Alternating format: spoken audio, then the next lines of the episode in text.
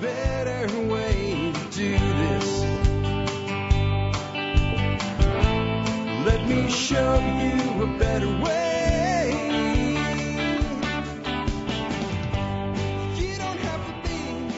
Well, hi, folks. Welcome to another edition of the Survival Podcast. Today is Wednesday, June the 1st, 2022. Tick tock, tick tock.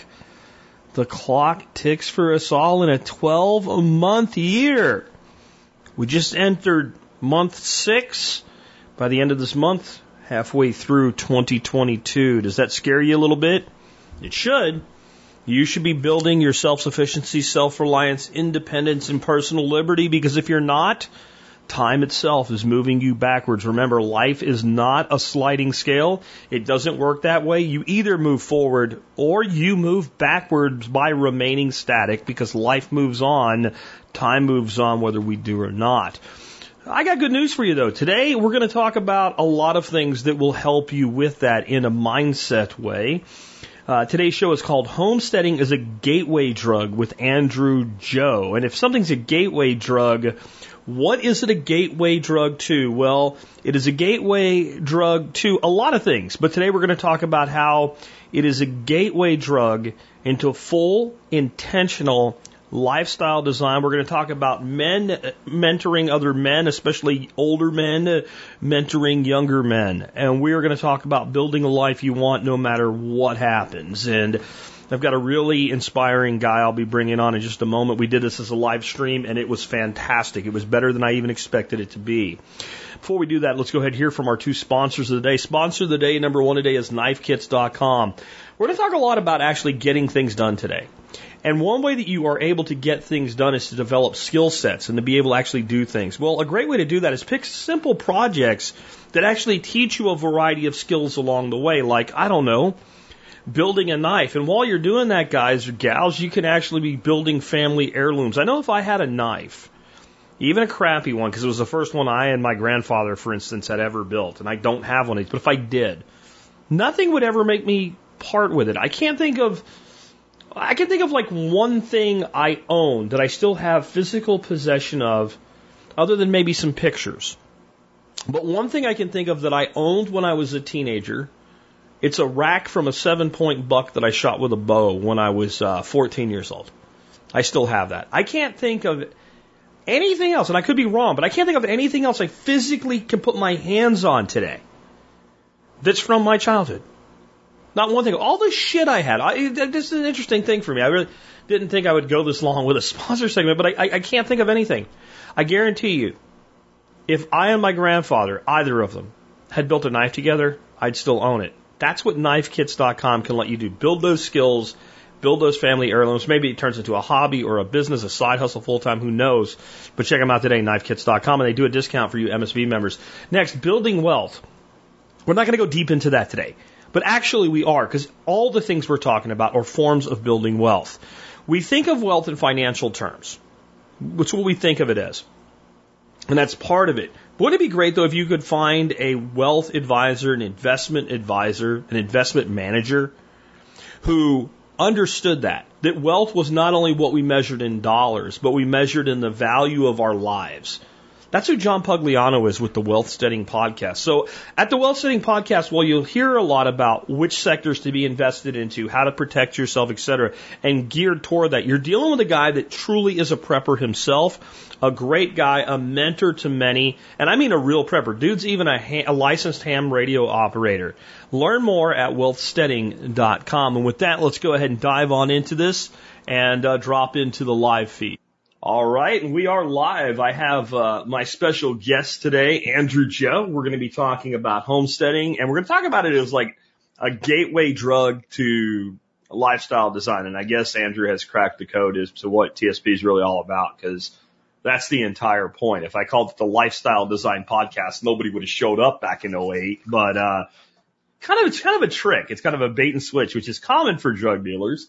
But what I want to start out with, Andrew, is like how did you end up even just like where you are in life? Like you're spaced out in study hall or something and, and I'm sure you weren't sitting there going, I want to be a homesteader someday. Like what was your professional life like and how did you end up kind of in this space at, all? Um, so it's it's funny that you asked that. Um, hurricanes and being bored as hell in a nine to five job for oil and gas as a CAD designer. Um, I consume an unhealthy amount of podcasts and books. So um, I, like I said, hurricanes kind of got me started on the path to preparedness, and then I found this book series written by Glenn Tate, 299 Days, and in that in that podcast or in that book, he talked about some show called the Survival Podcast, and so I was like, all right, well, I'll check that out since I've already listened to Alex Jones and all that other crap. And uh, I'm like, wow, so this guy kind of sounds like the uh, DJ at a strip club, but he's got some good information. So I think I'm going to keep on listening. And then, you know, it went on for a couple of years and I finally told my wife for my anniversary I wanted to go to the TSP spring workshop in 2017 and she's like, ah, this is retarded, but okay. So we ended up going and uh, met a few really cool guys there and we, uh, we ended up starting Sea Knitting Circle podcast and, uh, yeah, I'm, I'm pretty much here now. So. So with that, I mean, I guess it was just a logical transition then to get into homesteading, right? Like, I mean, that's part of kind of where this, this whole path leads that whether you're on 80 acres in the backwoods or whether you have a, a little, uh, urban, uh, plot, that people kind of move toward that direction and start to realize like there's an asset underneath my ass and I need to do something with it. Correct. So when I, when I had my epiphany and I woke up and started listening to you guys, um, I had a house keyhole slot in a city, uh, in a cul-de-sac and it was a, you know, nice brick two story house. The, uh, McMansion, you know, uh, American dream or whatever. And I woke up to how unsustainable that was. And I really didn't like people telling me when I had to mow my grass and stuff like there, stuff like that. So, uh, we, we cashed out our 401k and, you know, this crazy guy said that it was safer in real estate than it was in, uh, and being invested in the in the market. So we cashed that out at our mid twenties. Every single person in our family told us that we were making it the hugest mistake we've ever made in our lives, and we put it down on a piece of property. Uh, when we bought, we bought at 9,800 an acre. It's now 30, 40,000 an acre. How's your 401k doing in America? um, so, uh, we ended up selling a house and taking the proceeds from, from that and putting the equity and, uh, the proceeds into a land a construction loan, which was stressful because after they poured my slab, um, they were doing, they were delivering the framing for my house and I, my, my boss called me in and told me that they didn't require my services anymore. So I got laid off with my entire life savings tied up in a construction process. So. Yeah. And I just want to real quick, people who are new to the show, I said that you were much safer in real estate than the stock market then. That was a while yes, ago. I, I am not. That was back in 2008. Yeah, don't sink large amounts of capital into real estate right now, this moment. Um, no. But at the time, it was a really good switch play because real estate was depressed right. and the market was about to be depressed, right? Uh, right. Yeah. So anyway, um, moving on, uh, what is your homestead like? Tell us about your homestead. I think everybody uh, in this audience loves to hear about other people's homesteads. Yeah, yeah. Um, so it is a 10, almost 10 and a half acres. Uh, we're a couple of hours south of you, closer to Houston. Uh, we have, um, rabbits, we have horses, we have goats, we have chickens.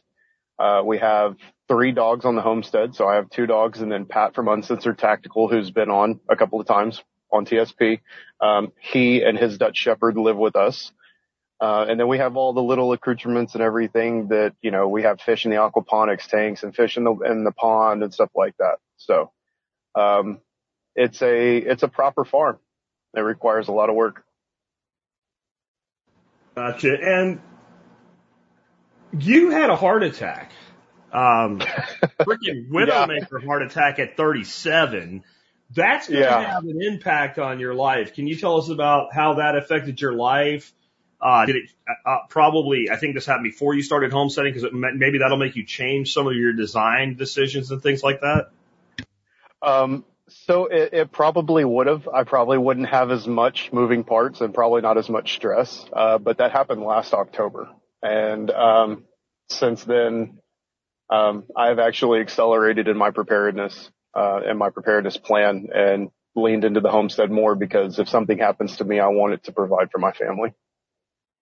So, but that was the, uh, that was the scariest thing I've ever survived in my entire life and nothing I could have done, you know, at eight, ten years of a, of a walk down my path to preparedness, nothing could have prepared me for that. And not to dig too much into your personal life, but was this a, a lifestyle issue? Was this a genetic defect? I mean, what, what, what caused this? Um, so I have some heart disease in my in my family. They're m- mostly uh, like self-inflicted gunshot wounds from poor lifestyle choices like drinking and smoking. Um, I was burning the candle at both ends. Um, I'm the busiest person all my friends know. Uh, I, I work all the time. Um, really high stress jobs, even when I was not working in oil and gas, which a couple of weeks before I had my heart attack, I got laid off, which added to the stress. But then I had jumped right into my parallel career. Uh, that's a part of my preparedness plan, which is having an extra means of income independent of a full-time job. Uh, I was working, I mean, two days before I was patrolling 14 miles on foot inside an open air venue with a plate carrier on and a duty belt. And I still had what I thought was heartburn. And I'm like, eh, no big deal. It's just heartburn. We're going to get through it. And yeah, it, it wasn't. So it was, you know, I, I was enjoying the craft beer a little too much. I was eating whatever the hell I wanted because I was on my feet. I'm young, you know, I can, Yeah. you know, I, hey, I'm still Superman, you know, I'm not 50 yet. I ain't gonna die. So it, uh, it was a bunch of bad decisions, you know, five or six coffees or energy drinks a day just to keep going, you know, just poor, poor decisions. It, So. it sounds awfully too familiar to me. As you know, I lost a metric shit ton of weight.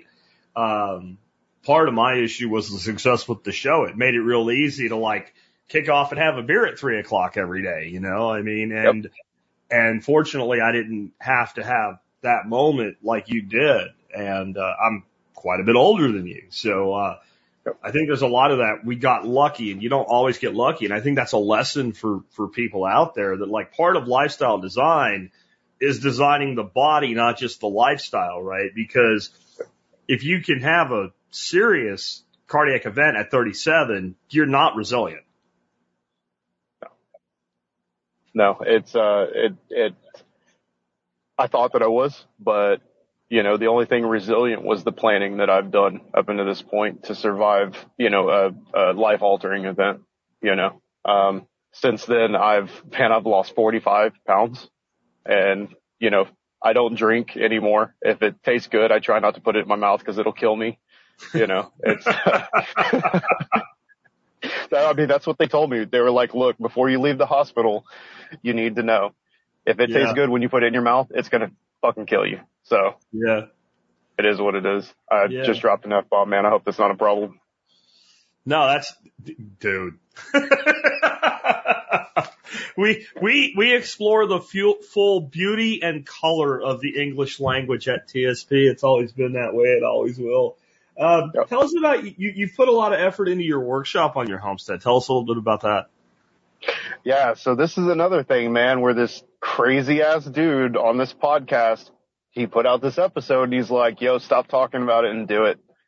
And I'm like, man, Pat at Uncensored Tactical sent it to me. Another guy sent it to me and they're like, hey, you gotta listen to what Uncle Jack just said. So I've been talking about doing a TSP style event at my property for two, three years. And, um, I finally just, I said, all right, you know what? I listened to that show 13 times in a row and I'm like, all right, I'm doing it. And then Pat at Uncensored Tactical was like, go ask your wife for permission. and I'm like, all right, shit. so I, I now go and ask her real. Shit. yeah, yeah. So I go and ask her, and, and I think we had like, uh, man, it was like seven, eight months to to from when the time she said yes to when it was go time. And then you know I email you, I email Nicole Sauce, and I'm like, hey, do you guys got a checklist that you go through? And both of you are like, nope. Pull up your big boy pants and just make it, freaking make it happen, you know. So I uh I did, man, and it's become my opus. It's um I did the first one in April of uh 2021, so that was Texas 21, and then two weeks after I got laid off in, uh, in October, I took the show to Virginia at the request of my listeners. So Appalachia said that they would host us and Appalachia came through in a way that I cannot express. They, my request to them was show me your soul of your region through your food and your music. And they hosted us and it was, it was everything I needed. And I'm glad I did it because I nearly died a couple of weeks later. And then we just finished one uh, a couple of weeks ago, same same weekend as Float Fest. So you actually stole Fortress K9 from me, and I saw pictures of Fortress K9 hanging out with you after they left my event to go to Float Fest. So yeah, um, you know, it's it's it's a lot of it, it's it's really closely structured to the TSP events and uh, the Living Free in Tennessee events, and it's got its own flair. Uh, we insist on having the best food, food per Uncle Jack. We insist on having live music every time, um, only talking about actionable information and, and skills that you can that you can use.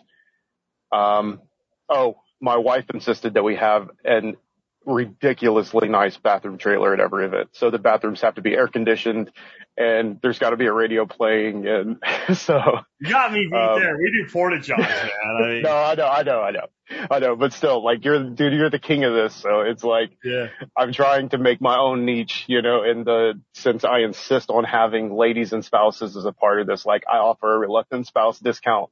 Like I just, I can't do it without my family, so I make it affordable and I make it possible for people to bring their families and having those nice bathroom resources is, uh, it's, it's a non-negotiable. My wife already told me if you're not getting a bathroom trailer, don't even do the event. So. yeah. I mean, part of what kills me here is I don't have a, uh, sewer system to tie into, right? Like I can't yeah. put 90 people's, um, waste product into my right. septic system for a week. It's not doable. Uh, but we've tried to make it as, as best we can. And I, I think like part of what I love seeing people do is take what we do and then tailor it to their market, their place. And people ask me like, how did you come up with the way you do workshops? Cause it is a little bit different as you know. And it's, so I went to like everybody's workshop. I wrote down all the things that I thought were friggin' stupid and all the things that bothered me. Then I fixed most of them. And then I went, oh, that's why they do that for the ones that I couldn't fix. And that's, that was basically all it was, was a reverse engineering. Like when I went to workshops and people were like, well, bring your own silverware and your plate and your bowl and shit. I'm like, that's no. bullshit. I'm going to give this person 600 bucks and they're not even going to let me eat off a plate. You're like, no, we're not doing that. You know, that didn't make any sense. There was little things like that. And, you know, when I went to a, a permaculture event and it was a very expensive event and, uh, dinner was, uh, broccoli with cubes of tofu. I was like, I, what, I, no, like, honestly, if you have to do that, then you just need to say, okay, if you want better meals, then it's going to be an extra charge. Or you just need to say right. like, we're not doing meals, go feed, cause I would have been much happier at the brew pub. Right. I, like we talked about how, you know, the good stuff will kill you or whatever, but we're talking about a workshop here and getting away. And a lot of people, when they do these things, like it's their vacation. Yes. And, and honestly, that's one of the things that for me, when I do a workshop is most humbling that people will come spend that better part of a week with me instead of going skiing in Vail or something like that. It's, it's amazing to me. Um, and I, I would bet that having done this now, you could attest to the community that it builds, the friendships and the bonds that it creates. Absolutely. Um, one of my favorite things that happens at our, our, um, IKC events is, uh, I'm sorry, I'm getting a little emotional here because it hits me hard. Um, the spontaneous affirmations of faith and then the bonding and fellowship that happens. And people are like, I came for all of the really cool stuff, like the homesteading and animal husbandry and everything, but they're like, I left with, I left with friends that I'll have for my entire life. You know, it's, the connections are worth way more than any monetary price I'm asking for a ticket. Straight up. So. Yeah. Yeah. I think that's why you get people that, to, when you do this, you do it right, they come back year after year after year. Absolutely. It's, it's kind and, of, it's also humbling when you're like, well, who's been here before? And like half the hands go up and then you're like, who's been here more than three times? And like most of the hands stay up. You're like, wow, Yeah. I mean, it's, it, it is humbling. Yeah. And I didn't, you know, when I was planning this, I didn't think about people spending their vacation to, to come to the event. You know, I, uh, I had a couple who all shout out Matt and Casey. They drove in to the Texas event from Pennsylvania and Wow. have asked me to go back to Pennsylvania in October to officiate their wedding because some freaking guy that I listened to on a podcast told me to, told me to become a, a, a minister. And so, you know, hashtag not a cult, but Yeah. they asked Yeah. me to come officiate their wedding, which was, um, that was, that was astounding and very humbling. It, it hit me right in the feels, man. I, I just looked at him with tears in my eyes. I was like, yes, yes, I will do that. So Yes, everybody should be a minister. You can do it in minutes online. Go do it. If you want to get the pretty certificate printed out, give them a few bucks and they'll do that for you too. But um, why not? Why not add that to what you can offer people, and why not add that to your own personal defense of, well, I would love to tell you what Andrew said to me, but I was acting as his minister at that time, and I cannot reveal what he said. I'm sorry. precisely. Right? Why not? Why not add that to your repertoire? I mean, everybody should do it. If you're not a minister, go be one right now, folks. Uh, I think the site is ulc.org, and uh, you fill out a form, and and it's legal, it's true, it's real. It's not a Yep. scam. Just ask Andrew. He's uh he's brother Andrew, right? You Yep. know? Well, because I think at the at the end of or at the at the foundation of everything, right? We always talk about freedom and liberty and preparedness. None of those things mean anything without your right to privacy, Mm, and then having the right to defend it all. agreed. Agreed. And statist jujitsu means learning every move of the state and applying proper pressure at the proper point at the proper time. It's basic martial arts, right? Like this Yes, sir. applies to like pattern recognition, you know? Um, Yes, sir. How do you use homesteading or a topic like gardening? Because I know one of the things you're doing is you're deconstructing consumerism, Right. uh, the hand to mouth programming that we uh, experience in society. How do you tie those two things together? Um, so normally I, you know, I approach people, um, about food, uh, because everybody eats. It's a universal trait we all share. Um, and I have no problem approaching a big swole guy at the gym or a gaggle of very attractive women because I'm like, Hey, you, you guys eat eggs? And they're like, yeah. I'm like, you want to buy eggs for, directly from the source? Like three weeks closer or three weeks quicker than you can get them off the shelf at the store. And they're like, uh, yeah. Do you know somebody? I'm like, yeah, I do. I have a farm. I'm into homesteading. I raise my own animals, grow my own vegetables, and it's always, man, I've all, it's hook, line, and sinker. So, but, um, you know, uh, I, I, I'm into gardening. Um, I'm into beekeeping. Um, I totally forgot to tell you I got bees on my property too. Um, but you know, just being out and around people. Uh, I love actually bartending of all the freaking things. I'm a, I'm a pretty busy guy but I just, I tell people about it, man. I prophesize about my lifestyle and people listen. And if I can get them hooked with and into a conversation with something about bees or dogs or, you know, growing chickens or vegetables or something like that, it leads me to, Hey, would you like to come do a homestead tour? Would you like to do a farm tour? And most of the time, if I can, if I can have a more than a five minute conversation with them, I can start planting little liberty seeds in their mind of, Hey, what if you can't go get something from the store? Hey, what if you can't just go out and buy that thing? Hey, what if supply chain does get interrupted and that thing that you want you can't get? You know, so it's, it's not just a scare tactic to get in, but you know, talking to people about, hey, you know, you remember during that COVID crap when you could only buy two or three things of meat from the store. Yeah. Well, if you grow your own own animals and grow your own groceries, you ain't got to worry about that. Or you don't have to worry about it as much. Hey, what if you lose your job and you can produce some of your own food or you have that liquid savings setback? You know, hey, what if, you know, you have an unexpected car bill? So as a server, you would be surprised. You probably wouldn't, but people are always like, yeah, man, I just need a drink. I'm having a rough day. Hey, tell me about it. So as a server, I'm a therapist. Oh, well, I Yeah. got car problems oh, well, that's easy. Tell me what the problem is. I'll tell you how to fix it. And they're like, how the hell do you know this? And I'm like, hey, I'm just that guy.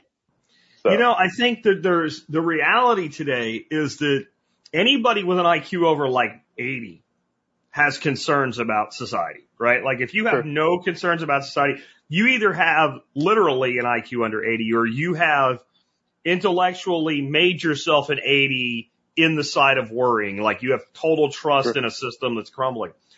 But what we don't have is an agreement on exactly what the threat looks like. So if, if I lead to a conversation with like, hey man, um, do you know that diesel reserves are the lowest they've been in the history of anybody walking around alive today?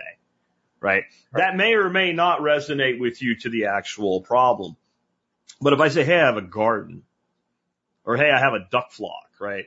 That's interesting to people. And it may not be the thing that actually, you know, if you, I can't remember, it was it Pete's Dragon or it was some dragon movie where there was a, it wasn't Pete's Dragon, the dragon had a, a spot that the armor was missing and you could get the arrow through and, and shoot the, the dragon down. It was some mythical thing from Disney or something like that. And that piece, you'll never know it's there until you find it where you can break through that person's normalcy bias shield.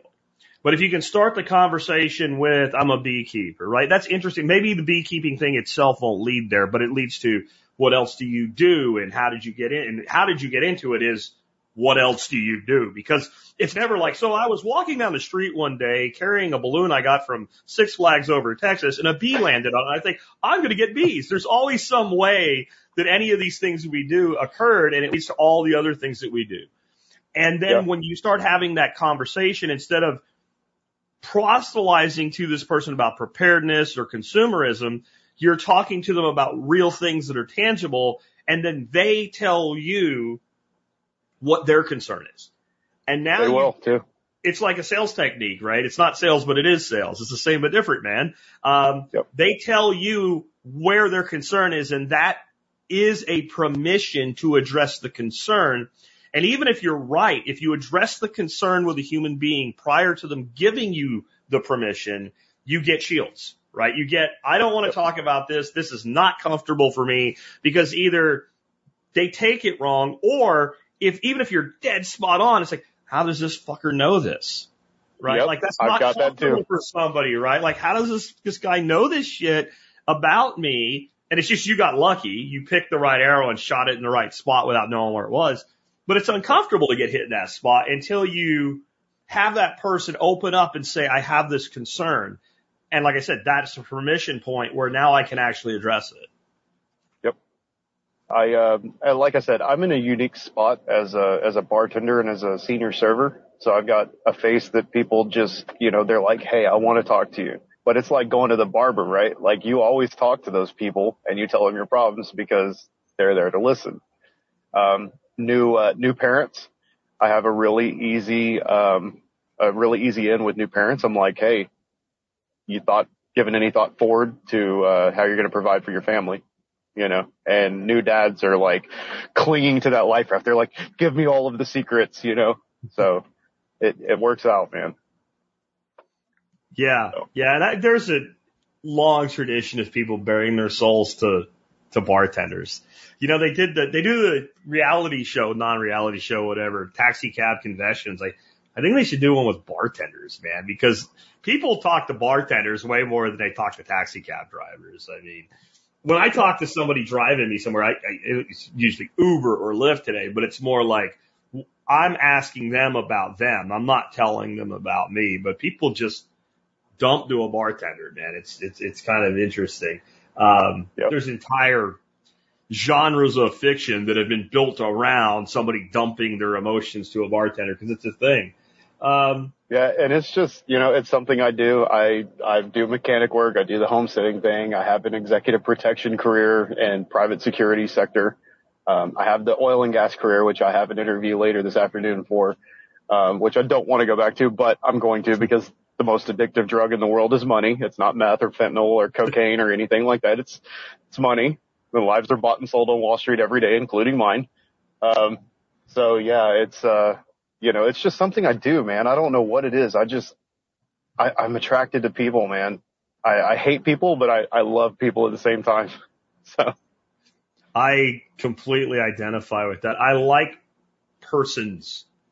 I dislike people's, right? Like I like individuals and small groups. I don't like society in mass. I don't like to be surrounded by people. It's, it's Tommy Lee Jones's thing from Men in Black. You know, a person is smart and people are stupid, right? Like Yeah. they, they behave like a herd and I'm not into herd mentality because, you know, it's whoever breaks first, the herd follows. There's just as much chance that, that, that the one that broke was smart as that the one that broke was dumb, right? So you flip the coin and now the whole mass is moving in the direction of the coin and heads you go off a cliff and tails you don't. And I'm thinking I like odds that are better than that, you know? Um, but I think what you're describing is just your personal passion, right? My personal passion is teaching and I can either go teach high school kids for 50 grand a year or I can actually make a good living as a podcaster. Um, that's a pretty easy decision in 2022. Um, it was a pretty easy decision in 2008. When I had the decision to make in like 1993, there was no other option except I'm not going to do this because this doesn't, you know, look like something I really want to do, but I always wanted to do the teaching thing. So I always went into professions where I could become a trainer of some sort in that profession, whether it was through management or whether it was actually running a company or a division, because that's what I actually wanted to do was teach. And when you get somebody that's like that, you can't stop them. I worked with a lot of personalities when I was in the marketing world and you couldn't take them to a place and they didn't start teaching somebody. You know, like you, we, we worked with one guy that was a really amazing golfer, older gentleman, did all kinds of weird trick shots and shit. You t- take him out to a freaking driving range just to video him and he's gone. He's, he's down the links. He's talking to people and like, and, and like actually making people better in a couple seconds. And, and then like the camera guy's like, what do I do? Like, roll the fucking camera.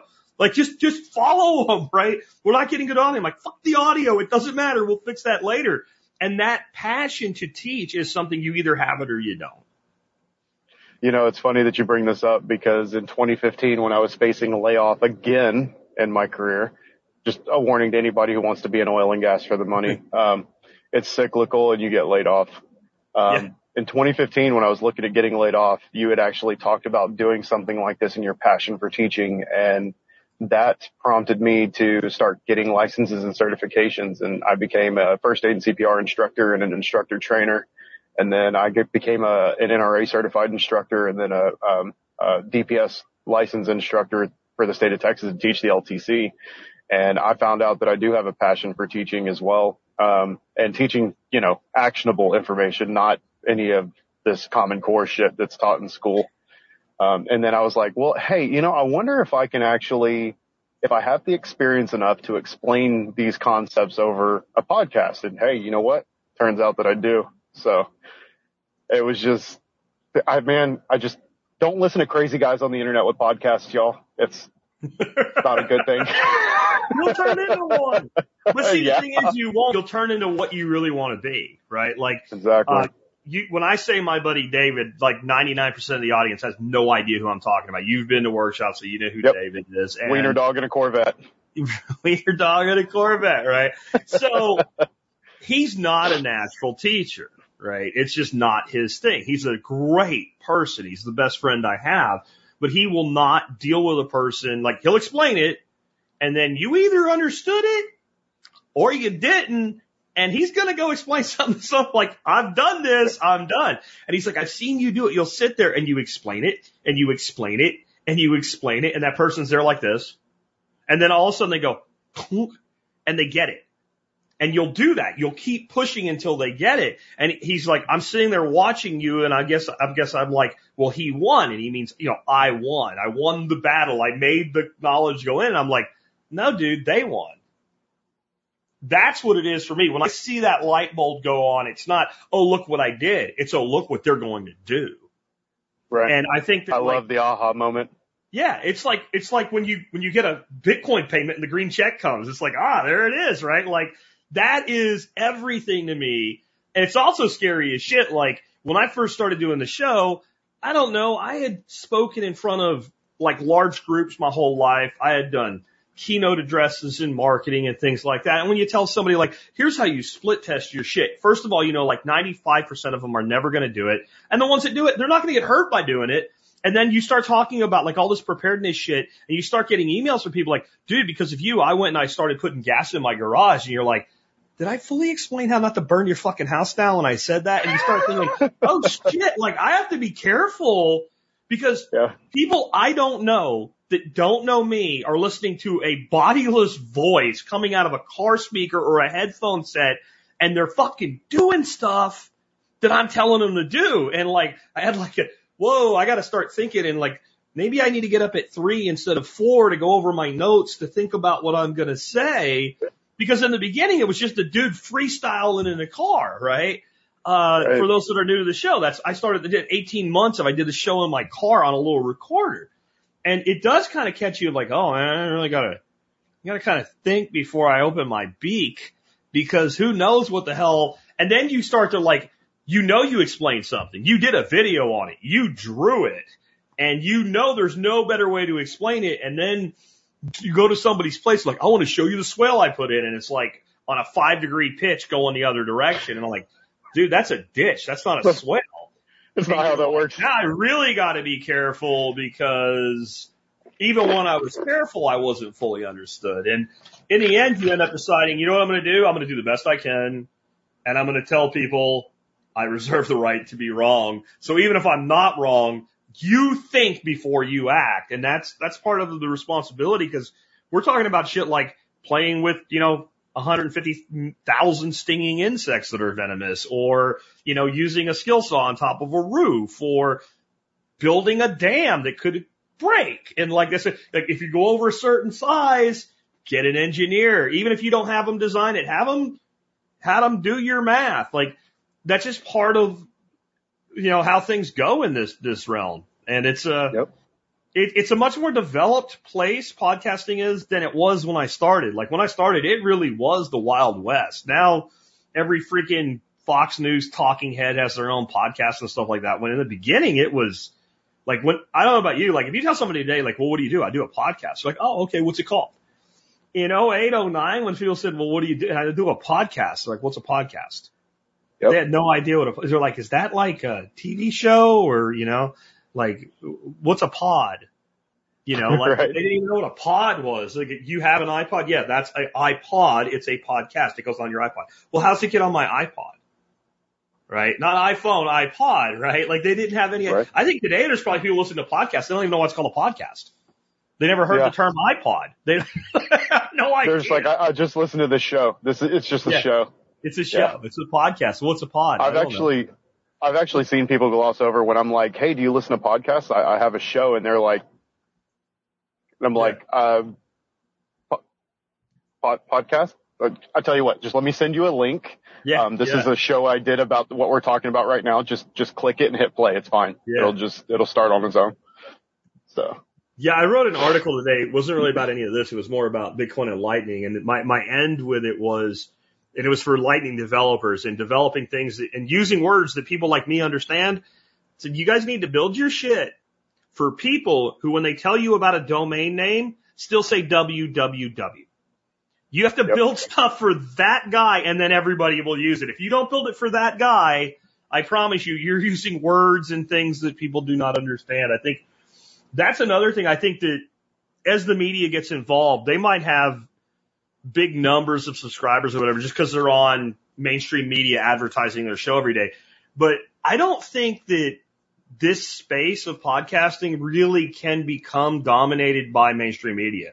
I don't think they have the ability to do it because they don't understand the world they're in and what they're doing. They don't understand that people actually like plain language, that people actually like, and I don't mean the adult words, I just mean in general, plain language that they don't need to see somebody in a suit all the time, that they actually like to know who the person really is. And if you're fake, like most of them are, eh, people know you're fake. You know, when you hear, you know, some of these people talking about, well, I was pumping gas for a living. You never pumped gas for a living. You went to fucking Yale.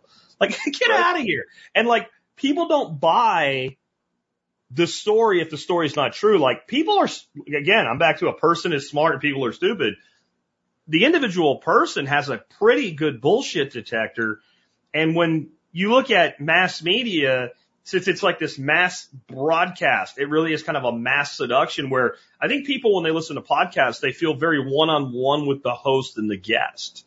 Like, Yes. that's actually one of the cool things about doing this live and we have people communicating with us and each other right now while it's going on. But in general, most people that listen to this stuff, they're walking their dog or they're in their garden or they're, you know, in the office with their, their radio at a reasonable volume or whatever it is. And they're kind of connected directly to us. And I, that's kind of off topic, but I think it's kind of interesting that that's the way we're reaching people today. I, I don't think that it's off topic. I think it's apropos. Um, I think that the reason why you and you guys like you and I, um, and everybody else that's in our, our clique and our space get traction is because we're relatable. We're real people. And if you're not, I'm just going to go, I'm going to send it, man. If you're not authentic as fuck, it comes out in the wash. It really does. and then you have to make the information digestible. So you have to make it available, relatable, and digestible. And that's, I mean, you're, you're on the right track if you can do those three things. That's where like, I've gone on my show and I'm like, you know, guys, I tell you all about all my successes and I tell you about all of the, you know, the good stuff when it happens. You see the sexy shit on Instagram, but I'm a real person. I'm in the dark right now. You know, I did that towards the end of the year last year and I'm like, guys, I'm sitting in the front seat of my truck crying because I'm going to have to sell my farm because I had a heart attack and my backup plan, which was executive protection, they fired me. So Oh. I had a career, I had a backup plan and I still cried in the front seat of my truck because I was going to have to sell my truck and sell my farm. So, you know, it's, you just, you got to be real. If you're not authentic as fuck and not who you do, do what you say you do and, and say what you do, you know, it's, it, it comes out in the wash. Like I've had people show up at the events and I had a guy come from, uh, Baltimore, Maryland and he's, uh, he's, a, he's a, uh, uh, an RN, I think. Uh, but he knows, he knows who he is. Um, he's like, man, I was, I was relieved. I was taking him back to the, to the airport. And he's like, I was relieved that you are exactly who you claim to be. You're exactly who you are on the microphone and in person. I'm like, man, I can't be anybody else, bro, because the lies are too hard to keep up with, you know? Like I don't have the energy to waste to claim to be something I'm not. There's a lot in that. I mean, I remember one time, uh, I went up to Vermont to Ben Falk's place and I did like a little meetup. Like I was staying, like I, I left the place, stayed at a hotel and flew out in the morning. And so I was like small town Vermont, like Burlington or whatever. And I don't know how many listeners are there, but I'm going to be at the bar for a couple hours if you want to come by. And I, that dozen people came by and one guy said, my best friend loves your show and he didn't come. And I'm like, well, why not? He goes, I tried to get him to come and he's like, but what if he's a dick? Right? Yep. And I'm like, what? He goes like, he goes, he's like, if he ends up being a dick, it'll ruin it for me. I don't want to listen anymore. And I was like, man, that sucks because, I mean, when I had my intern show here for uh, uh, almost a year and he would meet people and, you know, they'll talk to somebody like that more frankly than they'll talk to you. And they would say things like, what's Jack really like? And he's like, he's exactly like he is on the air, but he says fuck more. That's, that's, that's like, like, that's it. Like, that's all you'll get is, is more F-bombs out of him. And, you know, he's right. And I try to stay that way. And I think that's something that mainstream can't do.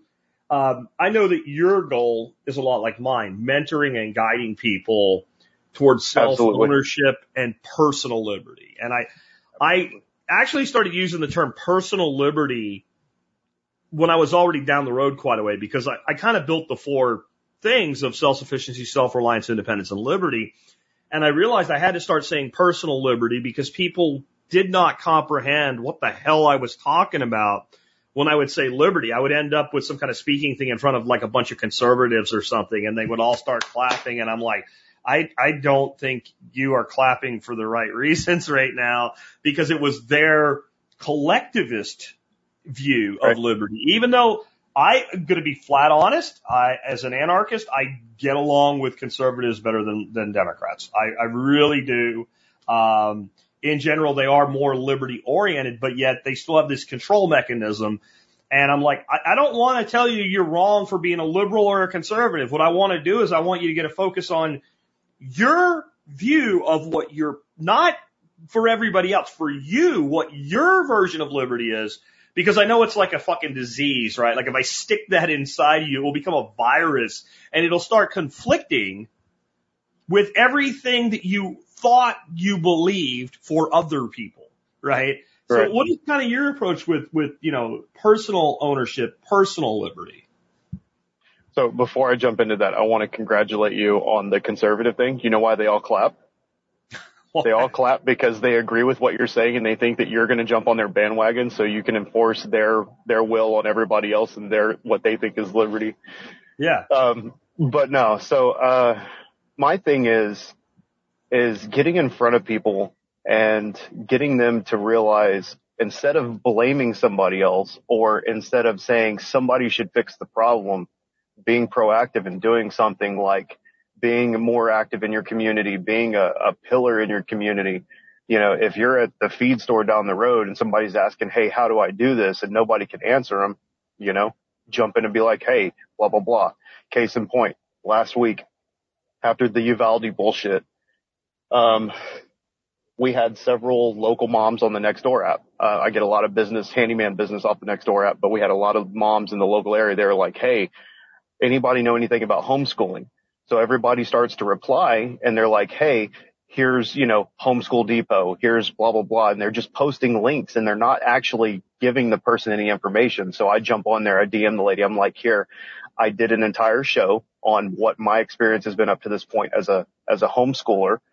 You know, here, if you have any questions, don't hesitate, reach out and talk to me, you know, and that's where it's like, you know, I want something done about this. Okay. Shut up. Stop bitching about it and do something about it. You know, so I tell people that self ownership and, and personal liberty is a double edged sword because it, you know, it protects you, but then you're responsible for you. So it can also cut you in the fact that, you know, nobody's going to be there to hold your hand and pat you on the butt and say, you know, go ahead and get back up and, and try this again. You know, you, you, you can't have both, you can't have it both ways, right? It's, um, once, once you wake up to it and you start to pursue, you know, personal liberty and personal freedom, you get, you become what I call a leave me the fuck alone Tarian. And so it's like, I love everything you're saying over there, but Yeah. keep your bullshit over there. You know, Yeah. like I, I'm, I'm good here. Just let me do my thing, you know, and then it, and, and that mindset starts to flow over into other things, you know, it starts to flow over into a preparedness mindset because if I'm leaving this school of thought over here, I've got to be prepared for what comes down the road. You know, if I'm going to leave the traditional, what's generally accepted as, as best practice for medicine and, you know, education and all these things, right? If you leave the education system, you got to be ready to, to fill that void. You got to be ready to hunt down and check off every transcript on your high school students, you know, progress on their, their homeschool and the Acellus program to make sure they're ready to graduate or not. You know, why do I know that? Because I just had to do it two days ago. So nobody else is going to do it. So like I reached out to Acellus and I'm like, Hey, how close is my student to graduating? And they're like, you go tell us, you know, and I'm like, Yeah. wait, what? You know, which is great. I don't have to worry about my kids getting shot up in a school shooting, but you know, I've got to do some of the work that they hire a thousand administrative little bureau- bureaucrats to do. You know, I've got to, I've got to manage that myself. So, um, really what it comes down to is, you know, personal liberty and self ownership is just more responsibility that people like to shove off and say, here, I, I'm, I don't have time for this. You be responsible for this. And that's where you lose your freedom and lose your liberty.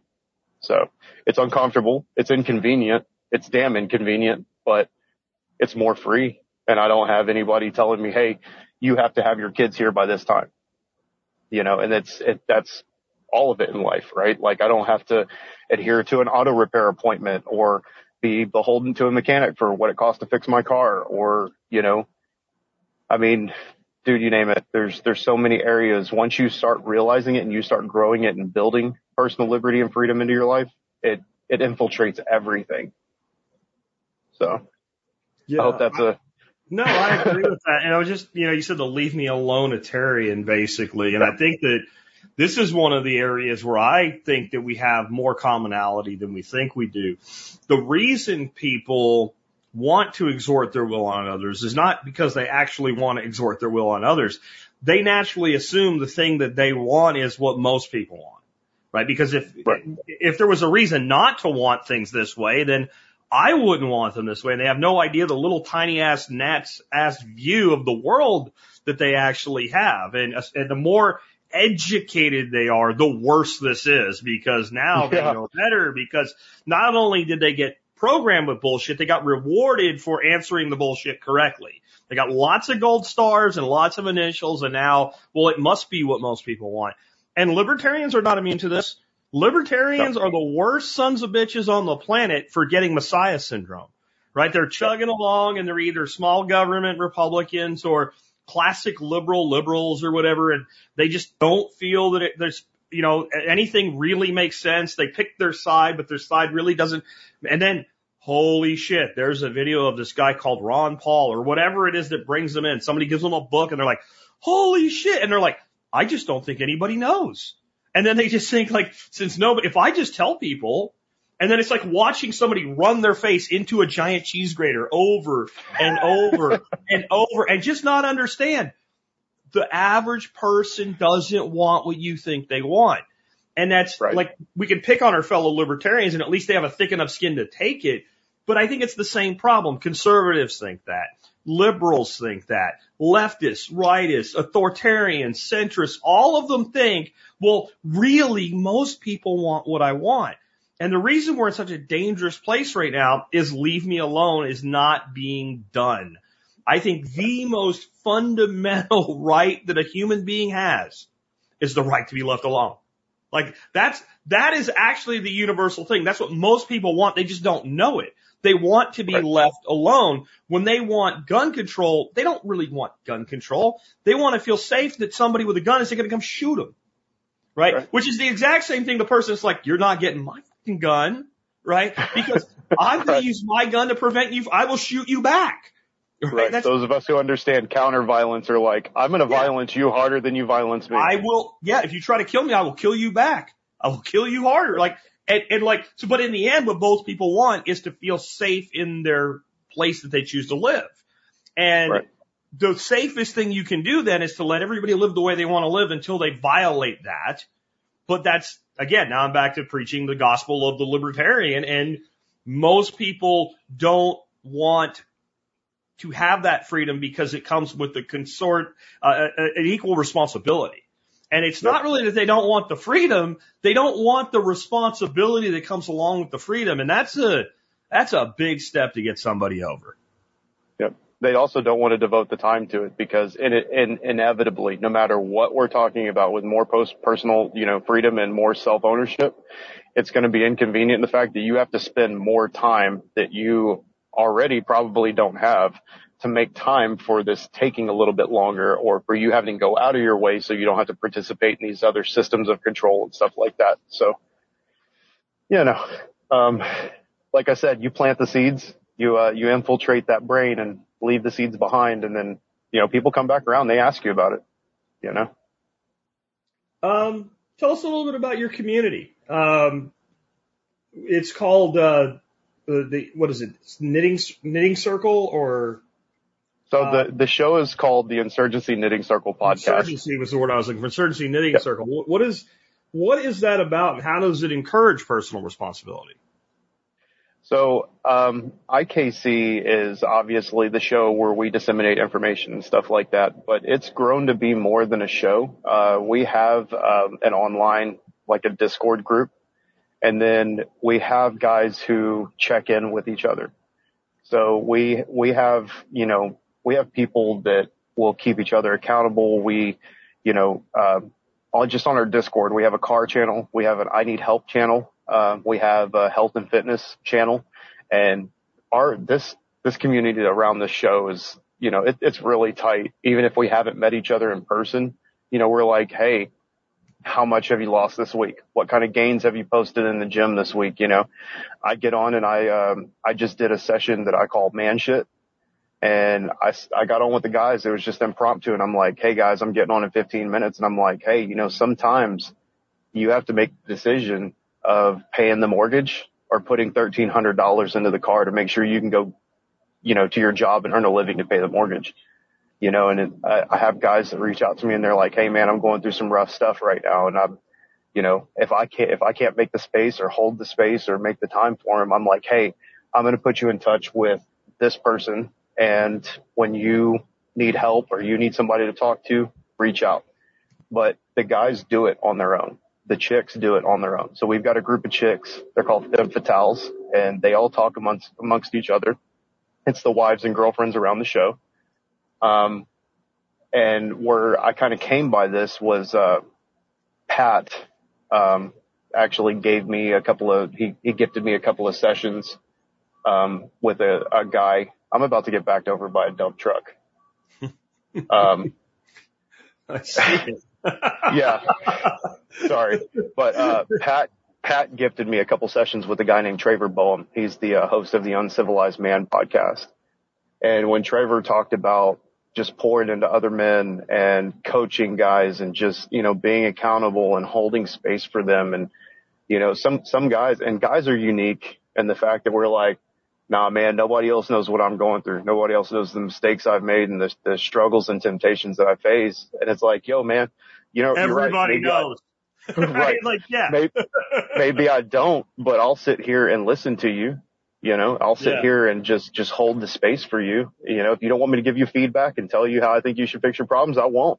If you just want me to listen to you spout off, man, I'm here, you know, and I haven't got to the point where I wouldn't call myself a life coach, you know, but I am though, you know, I just don't charge for it right now. Like at some point, I guess I should start monetizing that, but it's just like, I know that if I, as a man, as a husband, as a father, as um, a, a solid, pro- productive member of my community, if I'm struggling, somebody else has to be, you know. And that's where like people, you know, like they get in depression, they get in the cycle, and it's like, man, like I can't even, I can't even figure out what way to move to to get myself out of this pit, you know. And it's just, man, I, if I, if I'm if I'm struggling, everybody else has to be, or at least somebody else has to be. So Yeah. Yeah. we, I- the, I the community that- is amazing. I think part of the whole thing with with men and especially young men and young, to me young men you're you're young men, right like I am. I'll take that. It's fine. yeah um I think that we've come from a generation of largely absent fathers and for varying reasons one the divorce rate is through the roof and I'm not picking on anybody with a broken family because I come from one myself but it is physically impossible for a father to be there as frequently as he would be there if he lived in the same home full time with his son or daughter. That's just, that's not even a uh, critique of the individual. It's just a physical reality. And then we have jobs, we have careers, we have things that we have to be dedicated to. So I grew up with a very strong work ethic that your job as a man was to provide for your household. And if that meant you work 90 hours, well, then you work 90 hours. Well, every hour you're working, you're not there. So, and then my whole generation, Gen X, we're, we literally called the latchkey kids. So we have a high divorce rate, career driven parents, um, that actually it was considered like if you worked all the time and were never home, that was actually noble. That was actually like a good thing, right? So like you have this whole group of men from like my age and I'm sure older and then definitely in the younger, you know, cohorts that never really had men in their life being men and hence they're lost.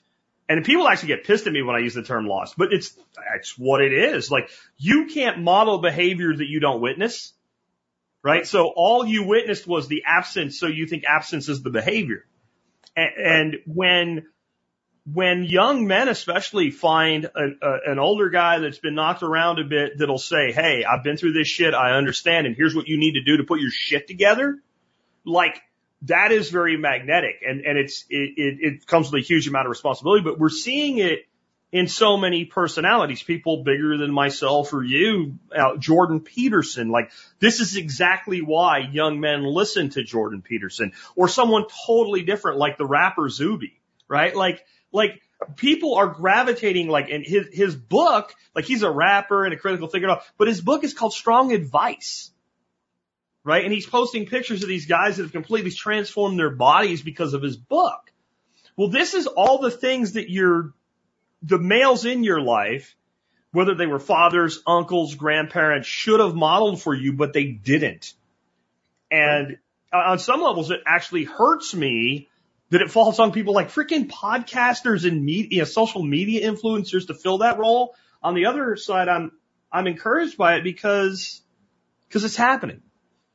Because what's the oh, alternative? Dude, somebody if, has to. If we weren't there, and when I say we, I'm pretty humble with that, like, you know, adding the names I just did to that, but I hear people all the time saying like, you know, I listen to you and Jordan Peterson, or I, I listen to you and Mark Passio, and I'm like, holy shit, like how do I even get into the realm of these other, these other people and, and the amazing things they've done?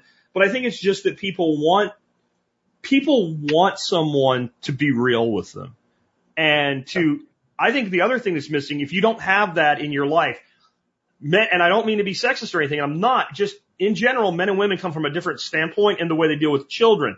Women are much more nurturing and that's important. I'm not saying it's not important. It just is important, but it is, it's one side.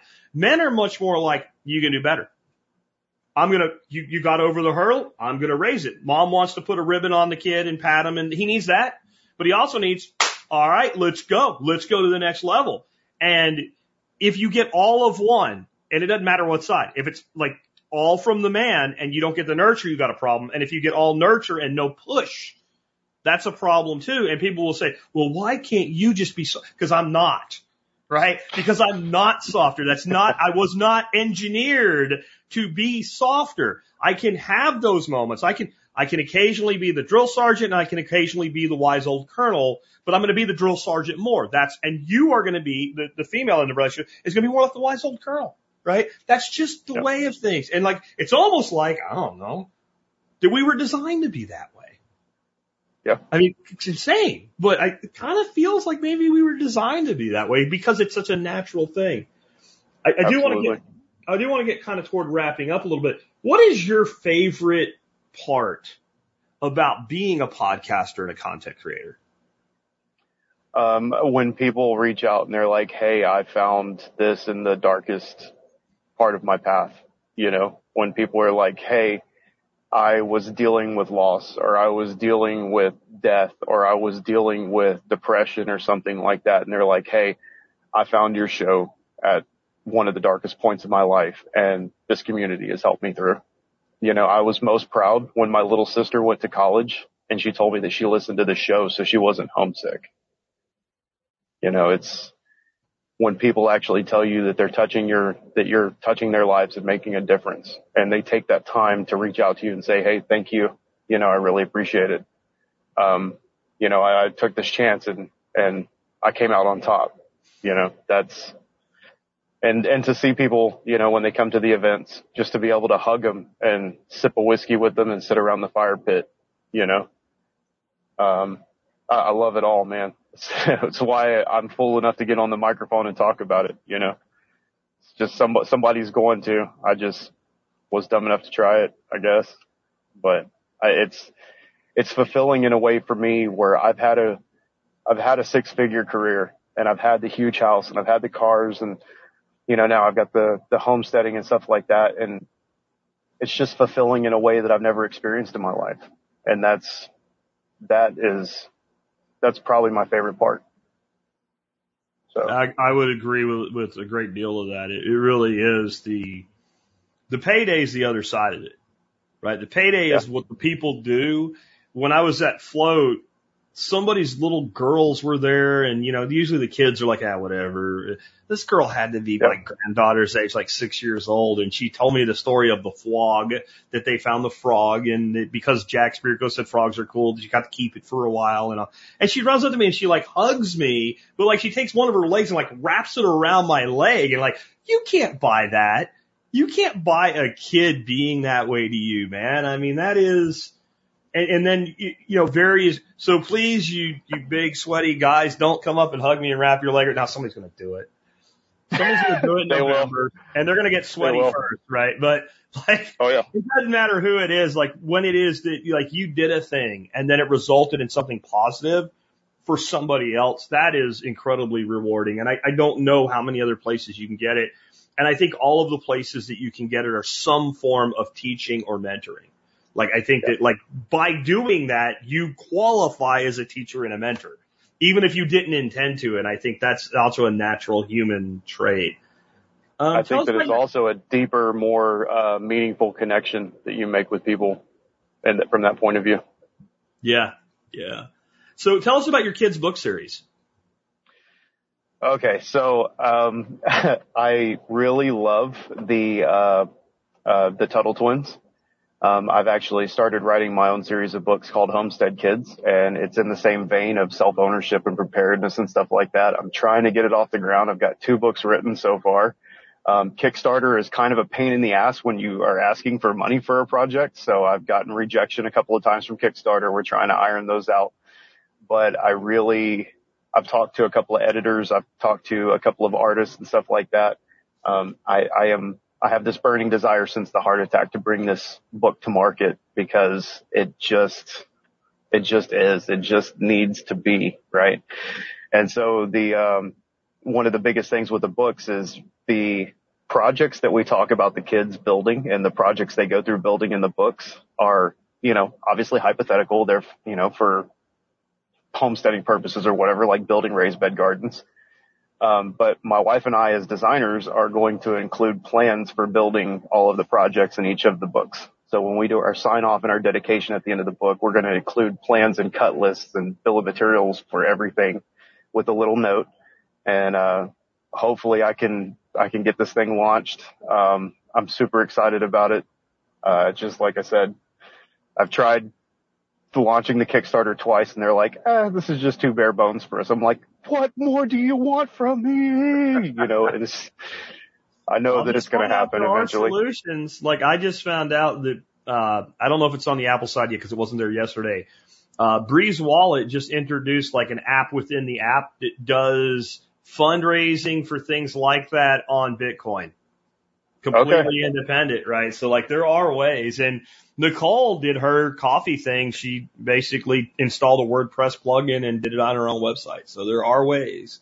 Um, nice. I'm gonna have to I'm gonna have to talk to the community and see something yeah. else, but I know that it's going to take off like uh, Tuttle Twins did, um, and I think I've got outlines for probably 12 or 14 books just in the okay. experience of what we've done on the farm. Um, so yeah, I, I, I, just, I want to start using that to change the minds of, of young people, um, early on. And if we can interrupt the social programming and the, just the, all of the nastiness that they're being taught, um, are just uh, deprogram the, uh, the, um, the indoctrination if I can.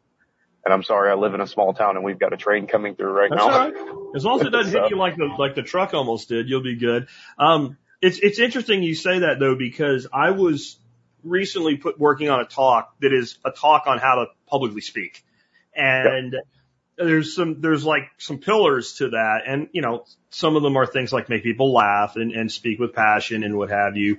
Uh, but one of them is that if you do a talk and you don't leave your audience with a few things they can do that can be done so that they'll go do one of them, no matter how good a job you do. If somebody asks them about that talk a week from then, even if they haven't done it yet, if you've given it to them, they'll probably remember it. They'll probably remember it a year. They'll probably remember it 10 years. Oh yeah, I remember when I heard Bill talk and he started, and the reason they'll be able to do it is you gave them a thing to do and they did it. If you don't give people, whether it's a speech, whether it's a podcast, whether it's a book, a thing to do that they can do, then the action will not tie back into the instruction and they will not have the recall to be able to put it into practice. And I would just encourage everybody to think about how many times you've been to workshops and seminars and stuff like that. And there were great speakers, but if I asked you what they talked about right now, you like, you don't know. And the ones you do know, they gave you something to do and you did it. Right. So I think that's an incredible way of closing that gap because a lot of the books that are out and things that are like to open up minds and all, they don't give a person a thing to do. Right. And, and, and that does. Right. Tell people about your, your podcast. Where can they find it? Um, so we're on every major, uh, podcasting dissemination app or platform or whatever. Uh, it's called Insurgency Knitting Circle Podcast. Uh, we're also posting photos and of projects and, you know, just real life stuff. Uh, we have IKC podcast on Instagram. And then when we start posting out and sending out information about the, the homesteading events, uh, that handle is freedom and farmsteading. So, uh, I was actually just talking to Nicole about my need to get my ass in gear and get a couple of websites up. So eventually we'll have those up. Hopefully by the, I know, I know Uncle Jack, I know. Uh, hopefully by the time the Kickstarter's ready and I'm ready to come on and fully tell you guys and, and possibly read a couple of portions of the Homestead Kids books, uh, we'll have those, those websites up. But for now, it's just Insurgency Knitting Circle podcast on any po- podcasting app and then IKC podcast and Freedom and Farmsteading on Instagram. And if anybody needs to get a hold of me, my email directly is info at IKC podcast. Cool. So let's, uh, let's go ahead and just hit a few things here from the audience. K Bonk sure. says, hmm, what's Andrew's take on the oil industry? I think you, you hit that uh, a bit with you get laid off, but I think he's talking about more about where we're at in the world as of June 1st, 2022. Um, I think that renewable energy and alternative fuels is coming up fast. Um, I just interviewed uh, for a design position with a company that does um, uh, liquid fuels, so like hydrogen and and stuff like that, and they're getting more of a foothold. The other part of that is renewables like solar and wind um, they're becoming more prevalent. It's just the EPA and the government and everybody is trying to do away with the evil fossil fuels. What they don't realize is that the fossil fuels are the lifeblood of this country and most of the other successful countries in the world. So I think that while it's on its way out and it's people are trying to curtail it and, you know, keep it or, you know, restrict it, I think that it's, it's still one of the major commodities and lifeblood of the economy. But it's like anything else. It's had its heyday and it's probably on its way out. I, I would agree. And I think that there's like both sides are stupid. So like there's the whole, there's the whole, isn't that the argument for everything though? Yeah, like it is, right? Like we're going to burn fossil fuels for the next 500 years. And if we do anything else, we're dumb and we'll all die. And then there's the people like we're trying to force the conversion. Leave it alone. The conversion is occurring right now, our biggest problem with renewables in Texas is we're actually during sometimes making too much energy and the energy companies trying to figure out how do they make the cost of energy not go to zero. Right. On any given day, Austin, Texas has 70% of its energy right now, this minute, today, generated by renewables. 70%. Now, in the middle of the hottest hot and the coldest cold, will that change? Yes, and it's going to. And that's why we just need to Allow the flexibility. So stop trying to shove. It, it's, it's the old thing like the left actually is going to win this one in what they believe as far as the takeover. But what they're doing is they're driving down the road. There's a dog. He's kind of tired and cold and wet and mangy and unhappy. And what a normal person would do was here, buddy, come here, and then like throw some food at him. And like what they're going to do is they're going to grab the dog, shove it in a corner, and try to shove food in its face against it. It's going to bite you. Of course it is, yep. dummy. Don't behave that way. That's exactly what's happening with kind of the whole ESG thing. And I think it's because instead of, hey, we want to transition to renewable energy, we want all our shit to go with it, right? Transitioning yep. to renewables is not enough. We need all our shit to come along for the ride. And then the other side, who knows we can't just get rid of fossil fuels tomorrow. That's not going to work. All they see is all the shit you want to bring in. And once again, the market is going to market and we're going to move in the direction that we're going to move, whether people want to or not. It, the market doesn't care. Um, the market's going to market. Uh, Ecomouse says, having a dedicated hazmat box locker with a good ventilation is never a bad idea. I don't know what we were talking about that brought that up. Maybe you do. I don't know. That's a little bit out of context for me. I will say on the last one though, I yeah. hope that they don't do away with fossil fuels in my lifetime because I like the sound of a big rig and the way they work. I like the sound of a diesel truck and I like the sound of a good old fashioned American muscle car. So man, even if they do take it away. I think we'll have this parallel thing for a long time. Like I'm not getting rid of my Challenger. Yeah. I'm sorry, right? I don't, yeah. the Tesla Model 6 that looks like a grandpa car will, will blow my car away. I don't care. I like my car. I'm not going to get rid of my car. Um, I, I like my Suburban that's got a big old 8.1 liter 496 and yeah. guzzle. It changes the cost of fuel every time I accelerate. Yeah, it's fine. Yeah, but maybe I'll go drive a. I think the Ford, the new Ford electric trucks out, the Ford Lightning, I think is what it's called. I think maybe I'll go yeah. drive one and maybe who knows? I don't know. People that see the only thing I where I go there and I don't know what's going to end up being the reality in the end. Don't you remember everybody saying that about books? right? Like when, when ebooks yeah. came out, I like the feel of books. I like the smell of books. And like 90% of books are consumed on, you know, an e-reader today. Like, so I, I don't know. 100% of my consumption is Audible. Yeah, Audible and e-readers, right? You know, but like, I remember it being in TV shows, like some old studgy librarian, like, I like the smell, and he'd be like, oh yeah, I agree, and like, I like to go to Barnes and Noble and sit in the big chair and read. Well, Barnes and Noble didn't make any money by you sitting in the big chair and reading all their books like it was a library, right? That experiment Yeah. failed, and, and now they realize like, so I can ship a book for a quarter of a penny and make a hundred percent profit on it or I can print a book. Hmm. Yep. And in my audience, and I'm sure yours, because we're preppers, you still have the people that are diehards. But what if the grid goes down or whatever? Okay, you can pay for the print. You're going to have bigger I- problems. I have one right here. There's another one. Right, I'm touching two books right now. I'm not crapping on books. I'm just saying the majority has made its decision, and that's the place we are now. Uh, Matthew says podcasts are like listening to somebody you know. Mainstream media is like sitting in high school listening to an authority. Never heard it put that way, but freaking sledgehammer to a pe- ten penny, right into the oak plank all the way, one shot, Mr. Miyagi style. Yep. Good job, Daniel-san. I mean, that is, I, I have nothing to add. Yeah. Uh, Yeah. Jim's Garden says that's a good way of looking at it. This is when we're talking about gun control. Folks who want gun control just want to worry about being shot. Same on the other side. To paraphrase Jack, both want the same hole but have a different tool. Yeah, I think it's it's that's the old thing, right? You don't want a drill bit, you want a hole, right? And and and th- thereby, how do we get the hole is the real question. But tribalism, modern tribalism, takes away from the goal of the whole. Like I don't want to get shot either. I don't want children shot. And you get the other side screaming at you, you don't care about kids. How many people have to die before you'll give up your rights? Bluntly, all of them. Right? That's Yeah, a, pretty I much. have to die before I give up my rights. So we're having a non-starter conversation there, but I will have a conversation with you about how to protect our children. I will have a conversation with you about how to protect yourself. I will have a You know, conversation maybe- with about how to reform law enforcement. Uh, There's a lot of conversations I'll have with you. The conversation of me giving up my fundamental right to property and self-ownership.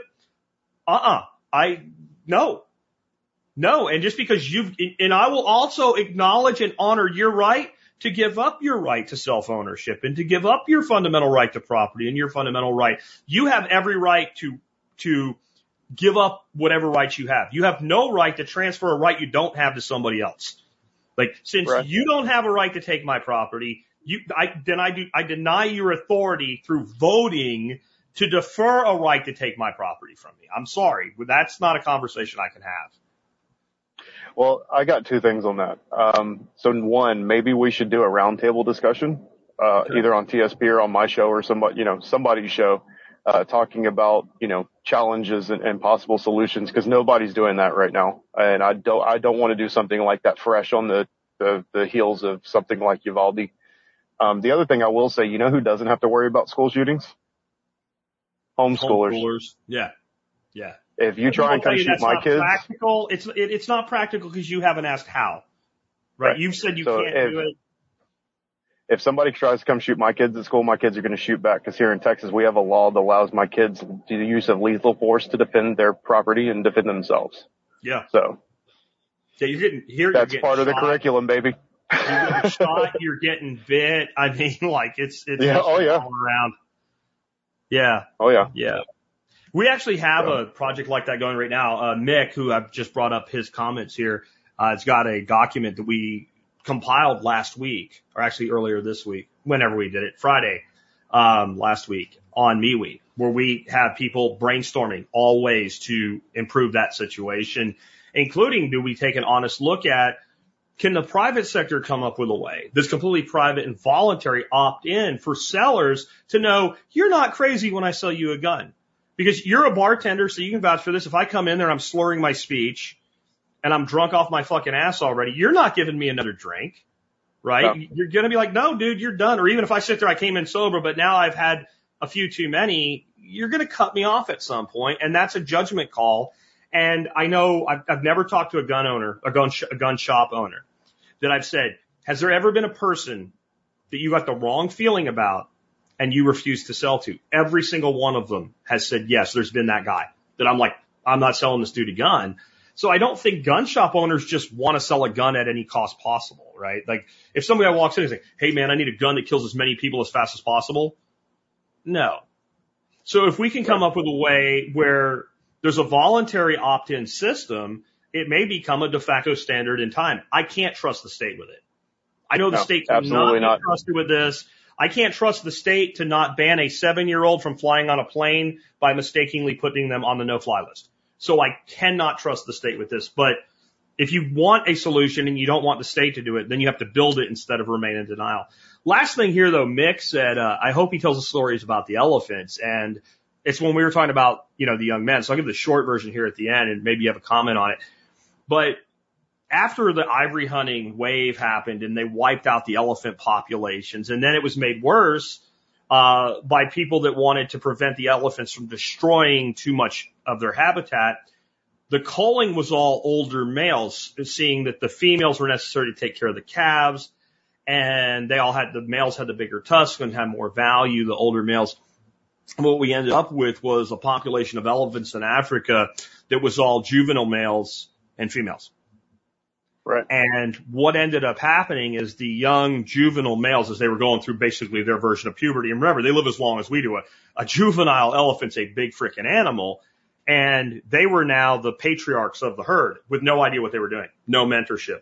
And all of a sudden, things that had never happened in living history started happening, like bands of rogue male elephants were going into villages and like smashing people to death and killing people and they couldn't figure out what it was. And as more protections came back in and the males, even the ones that committed these acts, the ones that weren't shot, aged out and got older and wiser, something returned that nobody had realized had gone away. Bachelor herds.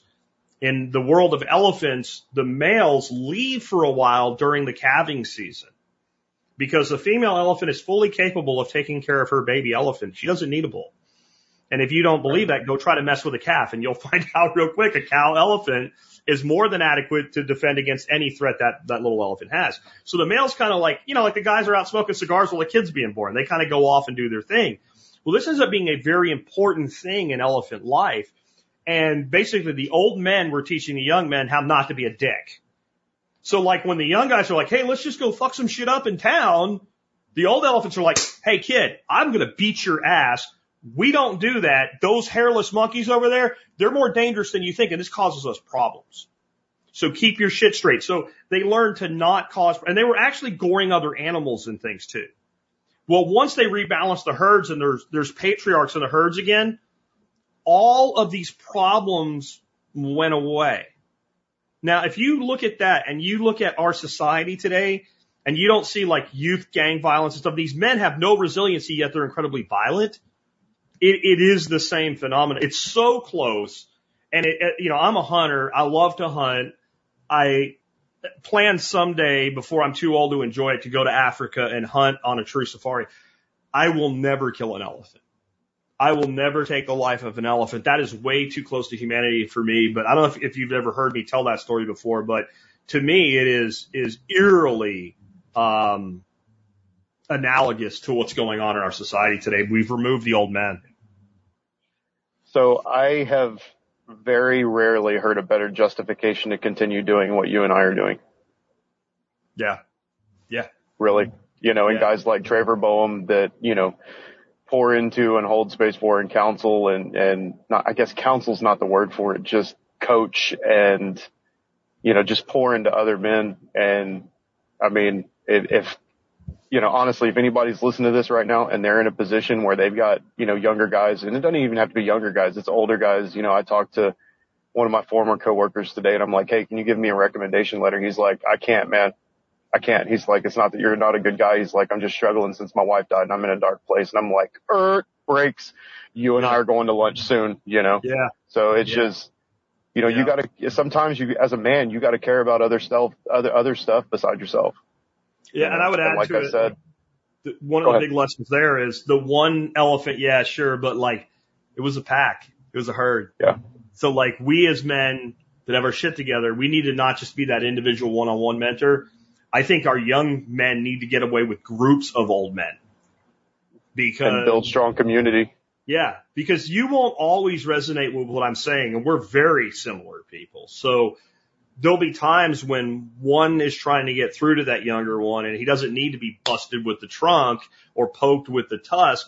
Needs a talking to in a little bit different way. And I think by having that larger group of old men, we can get through to more of the youth. And then, you know, the thing is, you want our young men to want to grow up and be like the older men. And I think that's a big part of what we've lost is not only do they not have the guidance, they don't want to be like us. Right? When I say us, I don't mean you and me. I mean our generation. Like these kids that are 22 years old right now, they don't want to be like the 50 year old men that they think of stereotypically. And it's natural for young people to want to rebel and all, but in the end, I kind of remember a time, and I'm not that old, I kind of remember a time when young men looked up to their fathers and grandfathers and wanted to be like them. And that's what I hope we're restoring. Anyway, See, man, that's something unique that's happened for me real quick and uh, we'll, we'll wrap it up. Um, Yeah. I have a 17 year old kid and a 19 year old kid or a, a one that's, uh, no, a 17, 19 and a 21. And they're just like, Hey man, like my dad's not around. I just, you know, how would you do this? Or, you know, one of them's like, my dad's here, but he's just not like you. How do I Yeah. do this? You know, like dad Yeah. help. And I'm like, well, I'm not your dad, but I'll help you. You know, like I'll Yeah. answer the phone when you call, you know? So. I think that if we don't like what we have as a society and we don't like where society's going, we need to take a proactive, uh, proactive stance on it and get off our ass and do something to change it. well, again, let people know how to find your show, and let's uh, go ahead and wrap up for the day. Sure thing, man. So, um, Insurgency Knitting Circle podcast, um, on any podcasting app. Uh, you can find me at IKC podcast. That's Indio Kilo Charlie on, uh, Indigo Kilo Charlie podcast on Instagram. And then the, um, the other channel that I have is Freedom and Farmsteading. Uh, if you have a question for me, you want to tell me I sucked on Uncle Jack's show, uh, you can email me, you can email me at info at ikcpodcast.com. Well, Andrew, I appreciate having this conversation with you today. It uh, it was really a great one, and with that, we'll wrap up. Thanks to everybody that tuned in today, and uh, we'll be back at you tomorrow with an expert council Q and A show. Well, fantastic interview. You should je- definitely check out what Andrew's doing. I'll make sure that there's links to everything on uh, the show notes, like I said. As we wrap up, let me remind you guys you can help support the Survival Podcast and the work that we do by doing your online shopping starting at tspaz.com. I don't have an item of the day for you today. This morning kind of got away from me. I was working on some other things. I actually put out an article about the Lightning Network and some things I think need working on and uh, it might be worth checking out. It'll be in the Daily Mail. Uh, so that's part of why I didn't get an, an item of the day up for you today. But I have over 400 items cataloged. And these are all things I own, I bought, and I'd spend my money on again, or I wouldn't recommend them to you. And even if you don't want one of those things, if you just start your shopping at tspaz.com, that's T-S-P-A-Z, tspaz.com, if you begin your shopping there, you'll help us out no matter what you buy. But if you rely on my reviews, they're all categorized alphabetically. You can see all the categories. You can look through them. Uh, those things you know you can trust or they wouldn't be there. But again, just start your shopping there. You help us out. Also, do consider becoming a member of the MSB. The sale that I uh, kind of alluded to, you had to kind of seek it out, is over. Uh, but it's still a great deal. 50 bucks a year is 18 cents an episode. Did you think today's episode was worth two dimes? If you did consider becoming a member, then use the discounts and get your money back and actually make a profit on it. That's the way I do business, value for value. On that, remember, if you are a Bitcoiner and you want to start using Lightning, did you know you can actually kind of tip me value for value? And it can be 18 cents a day or even less. You can use something like the Breeze wallet, B R E E Z. Uh, you can find that in the App Store, and uh, you can deposit a little bit of Bitcoin on there in the form of Lightning. And you can actually subscribe. You click a little thing on the top, and you can see the podcast feature in the menu. You can stru- subscribe to TSP on the Breeze wallet. Lots of other wallets too that do this now. And then you can set how many sats a minute you want to stream, and you can set it to like I don't know, You could set it to like one if you want to, and you can literally stream sats in a value for value exchange while you listen to the survival podcast. I tell you that more to get you thinking about what is happening in the world and how it's changing with Bitcoin and remind you that it probably won't happen until I get back from Tennessee. You're getting all rewinds next week. Well, we are setting up a segment or a, a daily show, a show that will be done once a week on TSP and also broke out to something called the Bitcoin Breakout. And I just encourage you, don't turn your back on the single biggest thing to happen from a monetary and technology point in the world in your lifetime, because that's what it really is. Um, if you're going to build a non-brittle life, you can't turn away from the things that are changing that will create brittleness for those who ignore them. With that, it's been Jack Spirko with another edition of the Survival Podcast.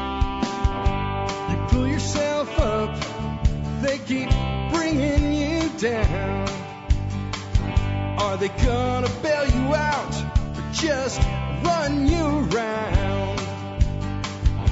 They said you should have a house the American way. A dollar down, a dollar a month, and you'll never have to pay.